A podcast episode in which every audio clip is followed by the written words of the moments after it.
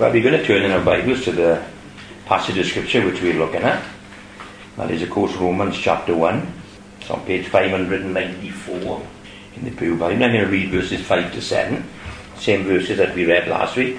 Through him, through Christ, we have received grace and apostleship for obedience to the faith among all nations for his name, among whom you also are the called of Jesus Christ. To all who are in Rome, beloved of God, called to be saints, grace to you and peace from God our Father and the Lord Jesus Christ. First verse again. Through him we have received grace and apostleship for obedience to the faith among all nations for his name. Now, I might have told you this story before, but many years ago, uh, when I first, when me and Pauline first uh, started in Emmanuel, mission was big on the agenda in this church. Mission. We always, everybody want, always wanted to be on a mission. You know, we had already, when I came, we had already had links with a group of people in Gilver. And we spent many years working over there, closing this church on a Sunday night for about three years, uh, going over there on a Sunday night and uh, ministering and establishing a work which, in some respects, is still ongoing today. Although the people who are there now probably wouldn't recognize our input into their origins. But we spent about three years in mission over in Gilver. Not content with that, this fellowship of just about 20 people, not enough really to uh, look after itself in many respects, uh, we decided that we were going to branch out again, not only in Gilbert, but we're going to branch out into Blaencwm and Blaenrhondda. So off we trotted, those of us who were actually able to walk at the time, uh, because there were quite a number of people who couldn't walk or uh, couldn't see. And we went up there and uh, spent night after night after night leafleting the place. We prayer marched its streets and had open airs on its corners. And we started to organize a series of meetings which would be the climax of the mission. That is until I had a phone call from a very irate woman saying, Who are you and what do you think you were doing? This woman was the pastor of the local church in Blaenrhondda. And uh, she was wondering who these whippersnappers were uh, who had invaded her sphere of ministry. And she was a, a busy woman uh, in ministry without as much as an explanation or an introduction. You know, and at first I was quite angry with her outburst. But on reflection, I understood exactly where she was coming from. We in Ystrad decided that we would go and do the work of those who had been called to Blaenrhondda. A number of years later, of course, we in Ystrad had a visit from people from Ammanford who wanted to do a mission in the Rhondda. And I thought the same as this lady. If you know, have you have you actually reached every person in Ammanford then? And this woman could say to me, Have you reached every person in Ystrad then that you're going to come up here to where I'm working? So I understood exactly where she was coming from. Now, Paul, this man, who is a Jew, and he's a Jew right down to the tassels on his garment, was doing exactly the same as what we did, or what we tried to do. He was crossing over, scaling barriers, extending his borders um, into other regions with the gospel. He was, he was um, as I say, he was crossing over. What right did he have to do that? And when you read the story of Saul and Paul, you will know that uh, on his way to Damascus, it, we are told that he had letters from the synagogue, authority. You know, statements that said, you have the right to go from where you were down to Damascus and arrest all these people who were following the Lord Jesus Christ. He had letters from the synagogue, so that if he found any of who were of the way, whether men or women, he might bring them bound to Jerusalem. But the question I want to ask the text uh, tonight and uh, concentrate our thoughts on is what right? He had the right to go to Damascus to arrest people, but what right did he have to interfere in the concerns of people that he had never met, people that he had no influence in their coming to Christ whatsoever, and actually lived hundreds of miles away from them? How would Paul have answered if he had received a telephone call from an irate woman from Rome asking, Who are you and what do you think you were doing? You know, so in our text tonight, we have Paul's letters of authority. Not from the synagogue this time. You know, they perished when he met with the risen Christ. Not from the synagogue, but as we read it, we can see that Paul's letters of authority have actually come from the Lord Jesus Christ himself. Listen to it again. Through Christ, we have received grace and apostleship for obedience to the faith among all nations for his name.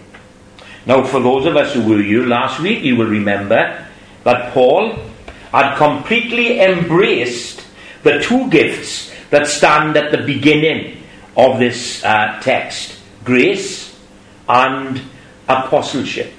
And I said then that uh, Paul, to sort of simplify it, that God, Paul had completely embraced, embraced the grace of God, something that we find very difficult to do. We'd rather preach it than embrace it. We'd rather exult in it than live it, because it's a difficult thing for us to do. We saw that last week. And also with apostleship, I narrowed the word down to mission. Grace and mission. And I said that grace has always got to be accompanied by mission. I refer you to the song that we just sang. Freely, freely, you have received. Freely, freely give. Go in my name, and because you believe, others will know that I live. We just sang it. And it's exactly what that phrase is saying. Grace and mission are always found together. What Paul received from God, he was willing to encourage others to receive from him as well. But what was the mission that God had given to Paul on this occasion? Now, my Bible says, for obedience to the faith among all nations for his name. Now, I must be honest, I must be honest, my boy, but I don't think that's a very enlightening translation of uh, the text. I don't really know what that means. For obedience to the faith among all nations for his name. That's not a very good translation as far as I'm concerned because it doesn't highlight the most important part of the verse, and that is purpose. Purpose. That is, this clause is a purpose clause. You know what I've heard, you, you've heard me talking about purpose clauses in the scripture before. In order that, in order that Paul has been given, has received the grace of God, he's been given the commission in order that. And that's what I would like to have seen, or something similar to that in uh, in this in the scripture, because evident in the Greek is this amazing purpose that Paul has been given by God. Now, the NIV, I must be honest, and this is the second week in a row, uh, is, is better, but to my mind, the ESV, which is the English Standard Version, gives a much clearer view of things. This is what it says Through whom, through Christ, we have received grace and apostleship in order to bring about the obedience of faith for the sake of his name among all the nations. I'll read that again. Through whom, through Christ, we have received grace and apostleship in order to bring about the obedience of faith for the sake of his name among all nations. You know, and you have to uh, admit that there we can see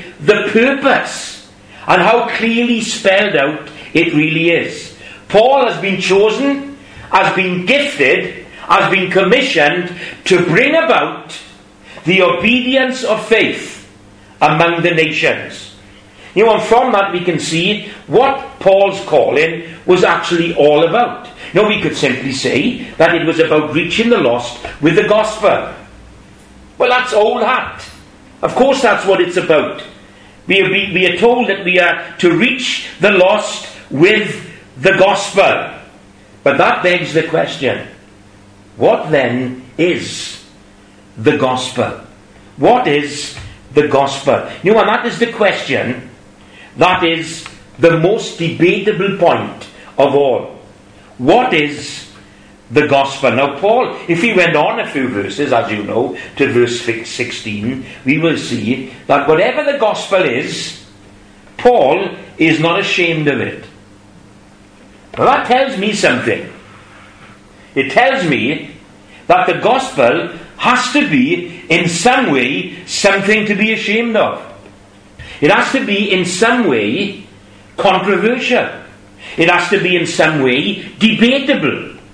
It must be something that will conflict with others, in their opinion, or perhaps even radically cut across the perception of the masses. Otherwise, there would be nothing to be ashamed of.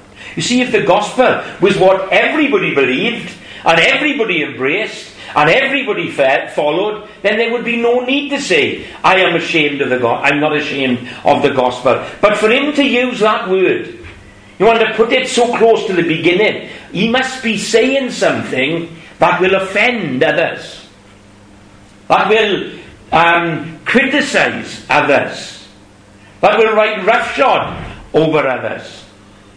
So the gospel, what is the gospel? You know, Paul was bold in his approach to the gospel. And of course, we saw here on Sunday night that he actually boasted in its content.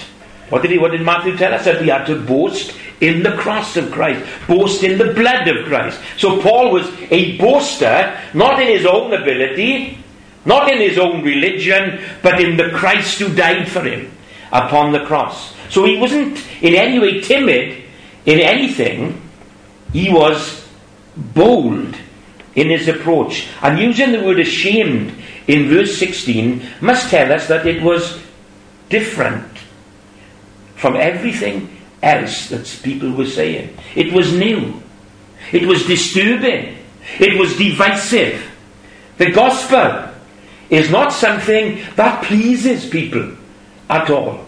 That's what Paul found. As he went round the world preaching the gospel, people threw stones at him. People tried to behead him. People whipped him and shooed him out of their, their uh, land, put him in prison, did all manner of things against him. Why? Well, because the gospel isn't what people think it should be. It's very disturbing when you listen to the gospel. It's very divisive. Now we know, as I've said uh, in a number of occasions, since we've started the book of Romans, that the whole book, the, the epistle of the Romans, is written to define the gospel. So of course, we aren't going to uh, sort of sort of set it all down in rock tonight. This is going to come over slowly as we go through uh, each uh, paragraph and look at each detail of what the gospel means. But during this commission uh, that he has, uh, Paul has been given, we have set before us the flavour of the gospel, the flavour of this transaction.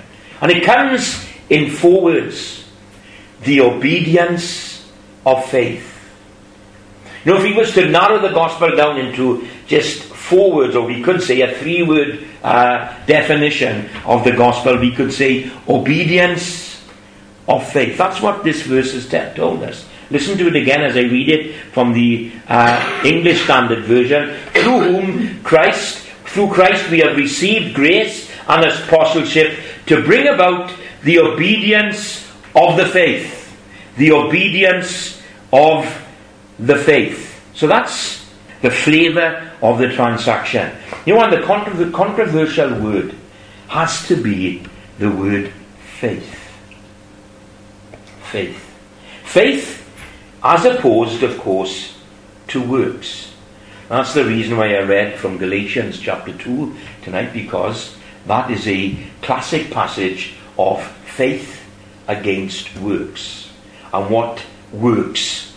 Does faith work or does works work? And we saw Paul telling the Galatians that works never justified anyone because we are justified by faith. But of course, that is great when we talk about it in Emmanuel Christian Fellowship on a Thursday night, having received the gift of faith and put our faith in the Lord Jesus Christ. There's nothing that we like to hear more than people saying, You are uh, justified by faith. But that's us.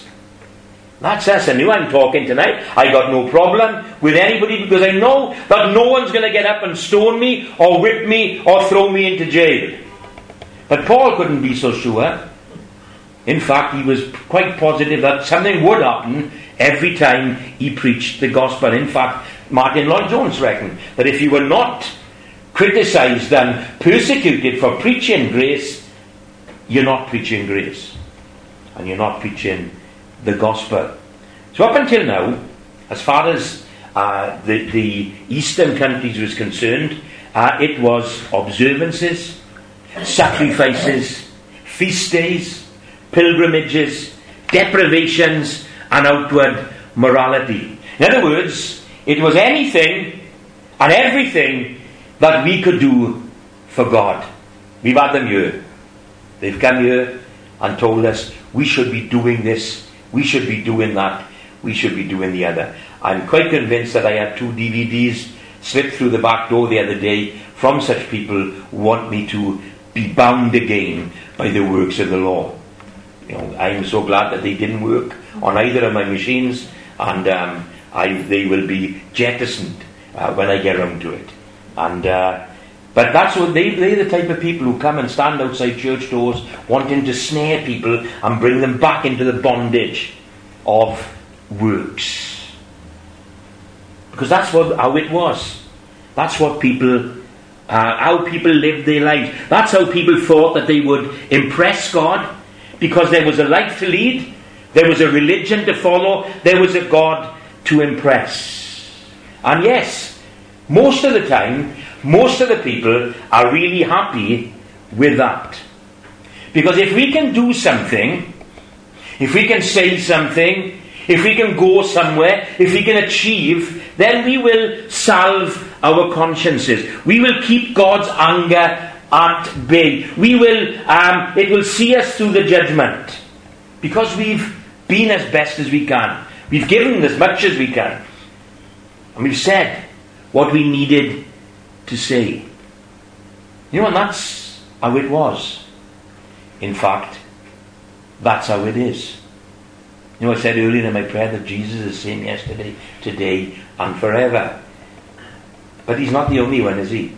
Society is the same yesterday, today, and forever. It lies in sin, and it pretends to be religious, and pretends to be holy, and tries to do all these things that would impress God. So things haven't changed one iota from Paul's day to our day. You know, but now, of course, we have included in this society that is working its way uh, into God's um, approval. We also have large swathes of the church that are doing exactly the same thing. You know, and even the evangelical church to which we belong to are guilty of working the, their passage to heaven. Even in Pentecostal circles, which we also belong to, are also guilty of trying to impress God with things other than what God requires, and that is faith. You know, the idea of works very much appeal to the outside world and unfortunately very much appeal to the follower of Christ. And that's what's taking place in the world today. Righteousness is gained by what I do and what I don't do. Now that's the prevailing thought of the day. And Paul comes along with this message. This message that says, obedience of faith. Obedience of faith. He says in chapter 3, but now the righteousness of God, and that's what we want, we want the righteousness of God. You know, here we are this evening clothed in Christ's righteousness. And therefore we can go up to the throne of grace and spend time in the presence of God. Well, in fact, that's what we do it. We are here tonight in the presence of God. He's come among us, and we are able to worship Him. We're able to come round His throne of grace and um, petition Him and intercede on behalf of others. Why? Well, because we have this coat of righteousness And we know that it's not because of we've merited an audience with Christ. We haven't earned it. We are not any better than the people in the streets who spurned God's grace. We know better than anyone. You know, that's what Paul is, uh, is, is coming to say. And see what he says, but now the righteousness of God, apart from the law, without the works of the law, without us doing this and saying that and going here and being this, the righteousness of God, apart from the law, is revealed being witnessed by the law and the prophets, even the righteousness of God through faith in Jesus Christ. Faith in Jesus Christ. To all and on all who believe. So there we have the two words, faith and belief, which of course are exactly the same in the Greek. And there's no works. There's no works. There's no difference to the Jew on the Gentile because there is no works attached to it at all. It wasn't about sacrifices. It wasn't about being deprived of this or abstaining from that. It was about believing. It was about faith in Jesus Christ. You know, and I suppose those verses, verses 21 and 22 of chapter 3, could be deemed the theme of the whole epistle. But now, the righteousness of God, without the law, apart from the law uh, of works, is revealed, being witnessed by the law and the prophets, even the righteousness of God through faith in Jesus Christ, to all and on all who believe. For there is no difference. It's the theme that the righteousness of God, apart from the law, is revealed Paul tells us in Titus, of course, something very, very similar. He says, Not by works of righteousness which we have done, but according to his mercy, he saved us. It's not about us. It's not about our achievements. It's not about anything that we have done. It's all about what Christ has done. And he has given to us. We saw an awful lot of that last week. You know, and as Paul outlines his mission, it is faith that is put first and foremost as opposed to the works of the law. Now that's controversial in itself. That's something that the world would expect him to be ashamed of. How dare you? How dare you come and tell us that we are not good enough in and of ourselves. How dare you come and tell us that we will fail to reach the standard that God has set for us? How dare you put us down when we are trying our best to get there? That's why Paul says, I am not ashamed of the gospel of Jesus Christ. But having said that, there is another word that takes our interest in this little phrase tonight the obedience of faith the obedience of faith. That's exactly how Paul has put it, and I would say that the two words must always be taken together. You see, there are many people who would willingly give their intellectual assent to the theme of the gospel. Many people would say, if they were pressed, they would acknowledge the existence of Jesus. They would, yes, his birth. Yes, I believe in his birth. His death. Of course, he died on a cross. And even some of them would believe in the resurrection. People would readily tell you that they are Christians. Readily tell you that they believe in the Bible and know that it is the Word of God. And some would even go further and say that living without Jesus would be unthinkable for them. You know, I met many of these people. You know, when you uh, go on missions, and of course there was a, a very large mission in the bush many, many years ago before I left, and it continued for a number of years after I left, that we would go around to different houses, three people, and we would sit down with the people and uh, bring the gospel uh, to bear upon them. And I would listen to people who would believe everything I said. Everything I said. There were people who said that if Jesus wasn't with them, they wouldn't be able to get through the night. And especially, you say, a widow.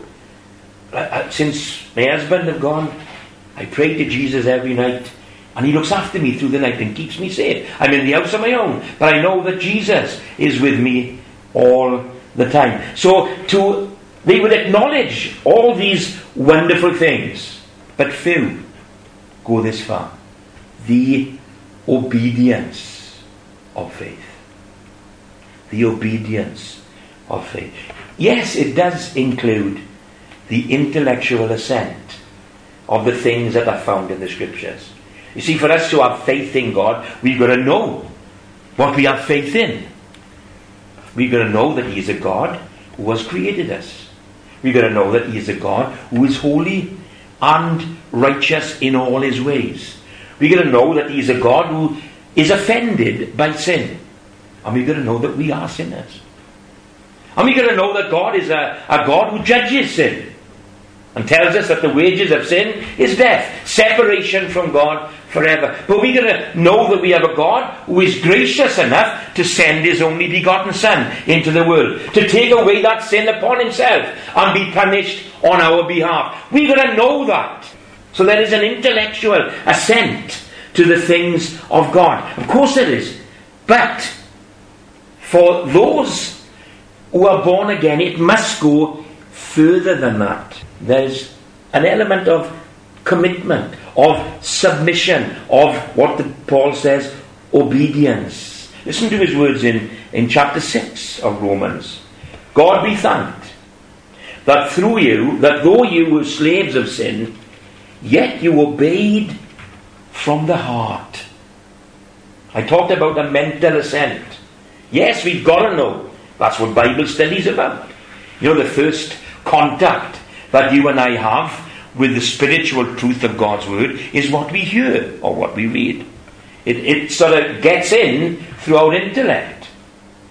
And that's what Paul is saying. He says, you, You've got to preach the gospel. But then he says, You obeyed from the heart the form of doctrine to which you were delivered. And then in chapter 10, he says something similar. He says, For with the heart one believes unto righteousness, and with the mouth confession is made unto salvation. So, what does this tell me? It tells me that faith, obedience of faith, is more than intellectual assent.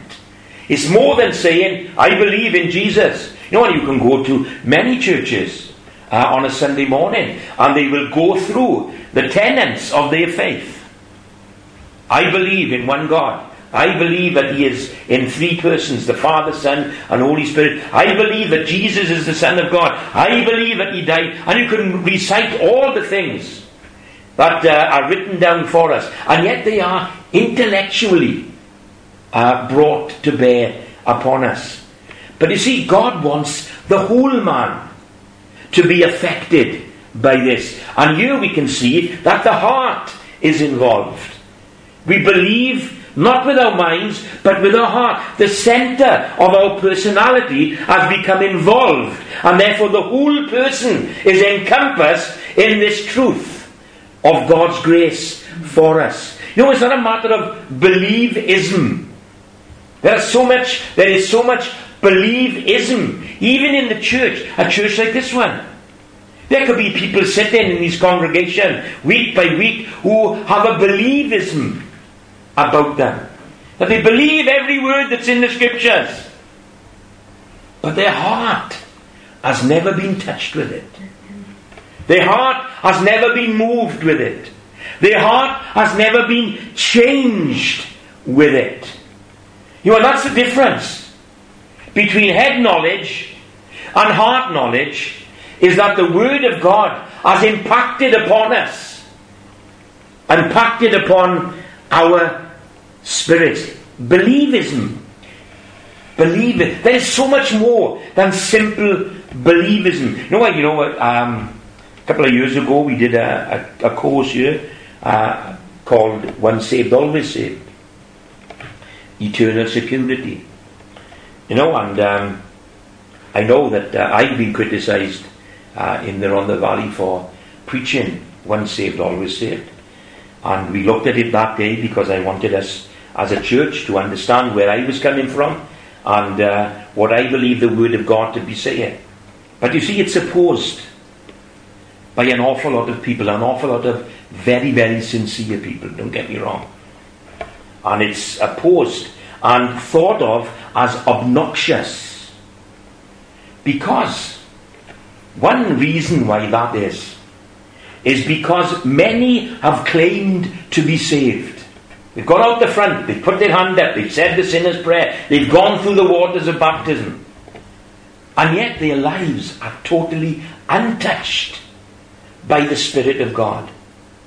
There is this believism, this intellectual assent to everything, but not having received God as your own, as their own personal Saviour, not having been born again, but live as if they are outside the fold of family. And therefore, when they sort of go back into the world, people say, Well, where's your once saved, always saved now?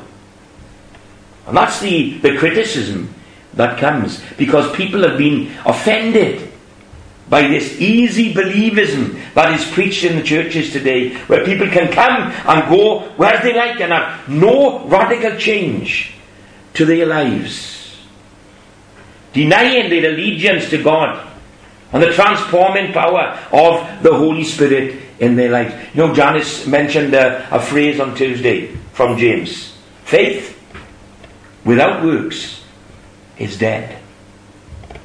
You show me, yeah, and I'll show you my faith by my works, says James. I'll show you my faith by my works. You know what? It's important that confession with the mouth doesn't cut at all, doesn't cut it at all. Confession with the mouth. Yes, I've gone out the front. Yes, I've said the sinner's prayer. Yes, I've given a testimony and gone through the waters of baptism.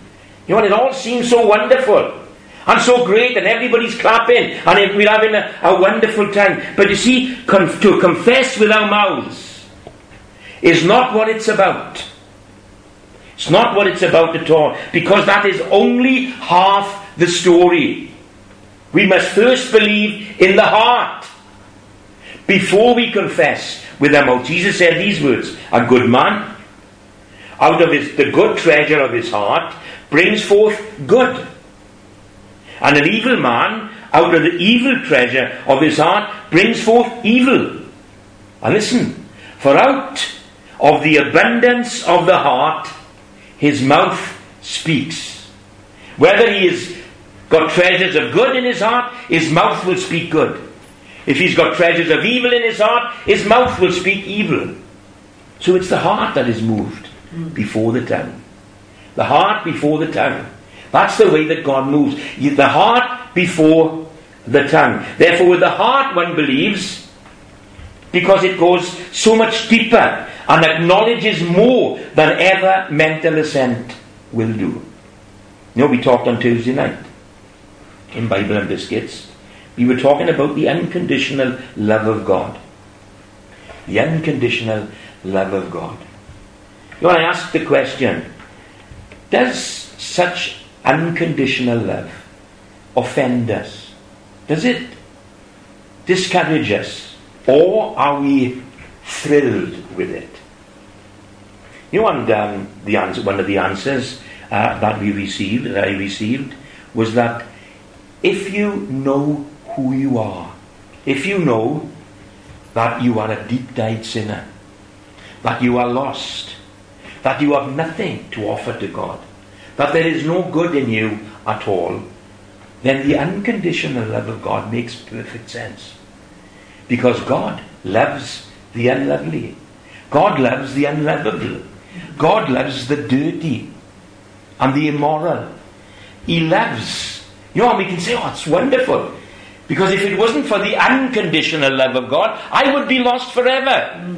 Because I am the unlovable. I am the dirty, the immoral, the far away from God. You know, it thrills my soul that God loves me in spite of me. Amen. And that's a wonderful thing. But can you imagine if you've got any idea of yourself, any thought of who you are, then the unconditional love goes against everything that you, you think of yourself. You know, when you've got so much to give, and you are so good in what you do, and then God says, I'm going to love you in spite of you. In spite of me. In spite of this. You know, you can see the difference. That the unconditional love of God can have an effect, uh, um, a, a, a wonderful effect on some, but not on everyone. You know, and um, it can only be acknowledged by those who understand the sinfulness of the human heart, the inherent judgment that is upon man in his sin, and the inevitable consequences uh, of such a life. Unless, of course, there is a God who sets his love upon you. Someone who see nothing, sees nothing in us, un, but unconditionally loves us enough to send his only begotten Son to be our substitute and to suffer under the wrath of God. And so Paul doesn't just say, believe the gospel. What does the Bible say? Even the demons believe the gospel. And they tremble. He says, the obedience of faith. The turning away from sin, the turning towards God with grateful thanks because what Christ, God Christ has done for them, although there is no deserving, no merit in them whatsoever. That's his mission. That's his mission. The obedience of faith. You know, we only go halfway sometimes when we preach the gospel. But this man has shown us that there is more to it than just getting people to say yes. Just getting people to put their hand up. Yes, people put their hand up if they are moved by the Spirit of God. Yes, that's wonderful. But putting your hand up doesn't save you.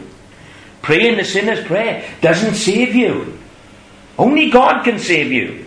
As He has an impact on your whole being. That's His mission. That's what Paul is about. That's what he has received God's grace for, God's apostleship for, in order to call people to this obedience of faith. Now then, going back to my original point. But why is he interfering in the affairs of the Roman church? Has this irate lady any right to ask him who he is and what he thinks he's doing? When we go back to our text tonight, uh, we'll see another part of these papers or these letters that he has received. Through Christ, we have received grace and apostleship to bring about the obedience of faith among all the nations. Among all the nations. You know, and from that we can see that Paul's commission and therefore his authority Commission equals authority. He was commissioned by the highest authority, and therefore he works with the highest authority. And his commission, and therefore his authority, is not restricted in any way at all. Know, he, he says in this epistle on two occasions to the Jew first, and then to the Gentile or the Greek. Now, this is what he says For I am not ashamed of the gospel of Christ for it is the power of God to salvation for everyone who believes, for the Jew first, and also for the Greek. You know, when we go forward from this point, uh, and for the next two chapters in this epistle, we will, Paul will be showing us and telling us of the universality of sin. he ends it all by six, chapter 3 and verse 23, which says, For all have sinned. But before that, he takes us on a trip around the world. And he stops off. You know, it's like the, the open air bus on in London. You're going around uh, London, and the man at the front will tell you, this is what happened here, this is what happened there. And this is what Paul is doing in the first couple of chapters of Romans. He's on this open air bus and he's taking you and I on a little trip. And he takes us to some Jewish people. And then he says, Look at these Jews. They've got the oracles of God. They've got all this privilege. They can look back and see all the workings of God's hand. They know the words that He has given to them. They've got this wonderful visual aid of the sacrifices and the tabernacle. These there are prophets coming out of the Urals. Psalms, they can read this, They've got all this wonderful stuff. And yet, the name of God is blasphemed because of them. And then he says, Now look at this group over here. And we look to the other side of the bus. And he says, Look at all these people who think that they are better than anyone else. These are what I would call the moralizers. Who look down and they say, You shouldn't be doing that, and you shouldn't be doing that. And he says, Look at these people. He said, Their mouths are full of wickedness. And then he comes in, now let's go over this. Now this is a bigger group. Bigger group than them all. This is the nations. And look at them. And look what they've done. Look what they're up to.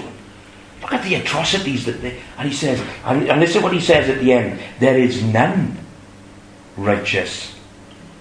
No not one.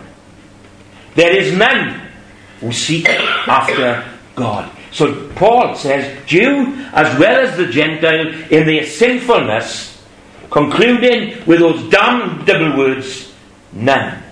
None. None. None are righteous. No, not one. And yet Paul became the apostle to the Gentiles, to the nations that are round and about. But you know, and as well as I do, that the first thing that Paul did when he got up from his seat, having been received his, his sight back after that three day uh, pause in the dark. Immediately, he said, immediately, after Barnabas had told him exactly what he must suffer and what he would do, immediately he got up and preached Christ. To who? To the Jews. The first persons he went to was the Jews.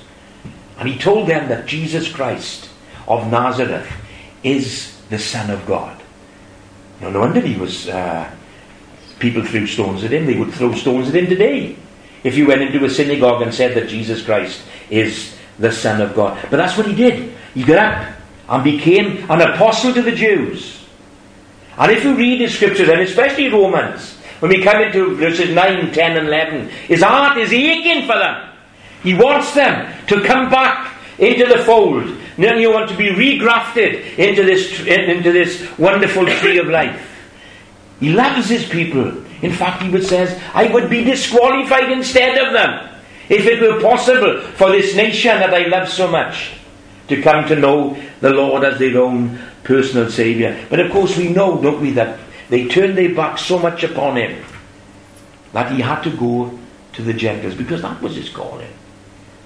That was his calling. So when we look at the this verse, that he was going to um, take this message of obedience of the faith to all nations. To the Jews first, and then to everyone else. You know, Paul's authority extends from shore to shore. And his desire was to make known the mysteries of God to everyone so that they would all come to the obedience of faith. And then, last of all, the question why? Why was Paul so animated? Why was he so determined, so passionate in his ideals? Well, simply for the name of Christ, for the sake of his name, his reputation, his desires. Do you know that I never met, or, you know, when I'm talking figuratively now as I read the scriptures, I've never met anyone as completely besotted with Jesus as Paul was. If ever I had a, a wish, I wish I was as besotted with Christ as he was. intoxicated by him. What does he say? For me to live is Christ. To die is gain. That's how he put it. I wonder if we could say that. For me to live is Christ, but to die is gain. Your people come into the obedience of faith, brings glory to that name that he loved so much.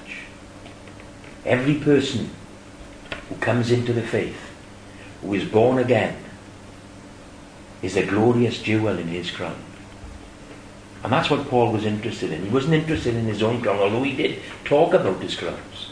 He said there will be one waiting for me when I get there. But of course, John tells us that he's going to cast that at the feet of Christ anyway. So it's all going to go back to him.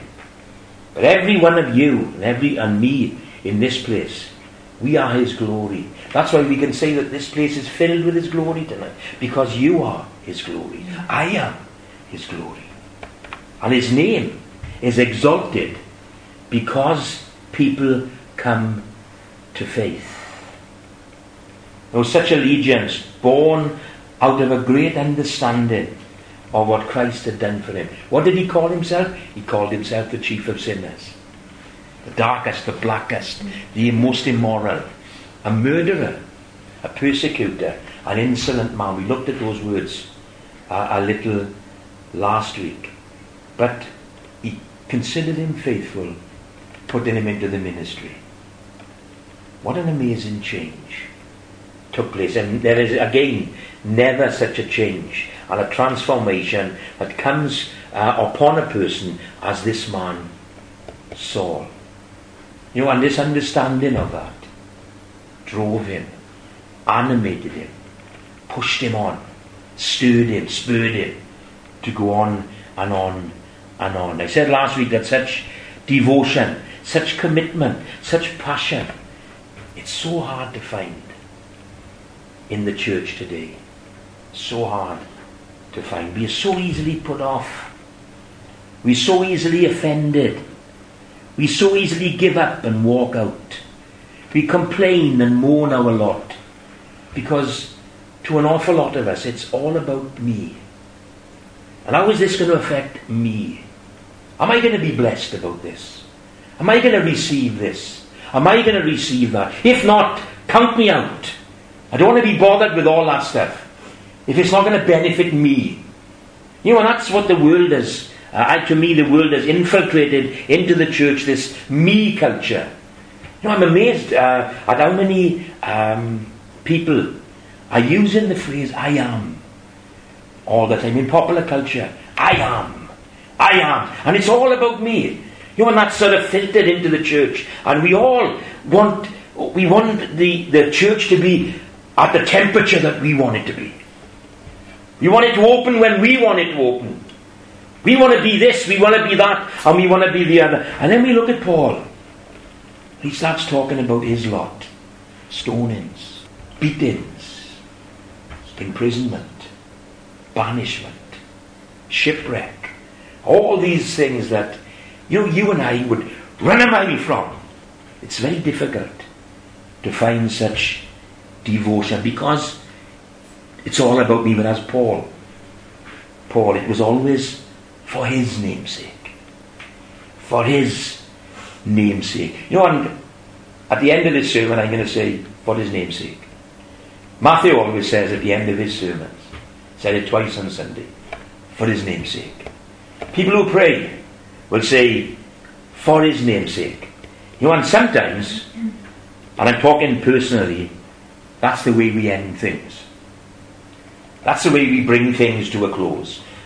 For his namesake. But with Paul, it wasn't just a phrase to put on the end of a sermon or a prayer. It was his stance. It was the fuel of his commitment for the sake of his name. You know, what about us tonight? Going back over the, the old talk tonight, is our business to bring, uh, is, sorry, is our view of the new birth skewed? Are we just trying to reach people on the intellectual level? Or are we conversant with the obedience of faith? I want to see people touched, moved by the Spirit of God. Is it our business to bring such a message to those we come into contact with? No, we were here this morning, yesterday morning, Janice and myself and um, and Phil. We meet the, with a fella once a year. His name is his name isn't Pavis, but we call him Pavis. His name is Paul Avis. But we call him Pavis. No, it's not. It's the time for Pavis to come again. We spent a nice hour with him in there. And um, I'll be honest with you, he made building a church sound so easy, didn't he? You know, if Rachel's outside the schoolyard talking to a woman, in his mind she's in here already. I'm going to come and have a bit of that. I'm going to go in there. I'm going gonna, I want a bit more of that. And then so and so's over here. And going to. And you know, I got to be honest, if, if he was here, this church would be full within three weeks. Not a hundred, but one at a time, he said. Made it sound so easy. But really speaking, that's what it's about. It's about talking to people, reaching people, inviting people, and loving people, praying for people, telling people. It's the only way a church will grow. It's no other way. There is no other way that churches grow unless we speak to them and tell them who they are and what the Lord has done for them. You know, is it our business to bring such a message to those we come into contact with? Or are we more concerned with our own comfort, our own seat, our own blessings, our own circumstances? Or is, is it His name that matters? Is He being glorified in this? Is He being praised? Is He being worshipped? Are His desires coming to pass? These are the questions that this text have asked, asked me uh, throughout this day. And I pray that as you think about them, and I go and perhaps and read that verse again, they are the questions that bear upon us. And I pray that we would be those that would seek to bring glory to His name through the proclamation of the gospel, through whom, through Christ, we have received grace and apostleship to bring about the obedience of faith for the sake of His name among all the nations. I pray the Lord will bless us for His name's sake.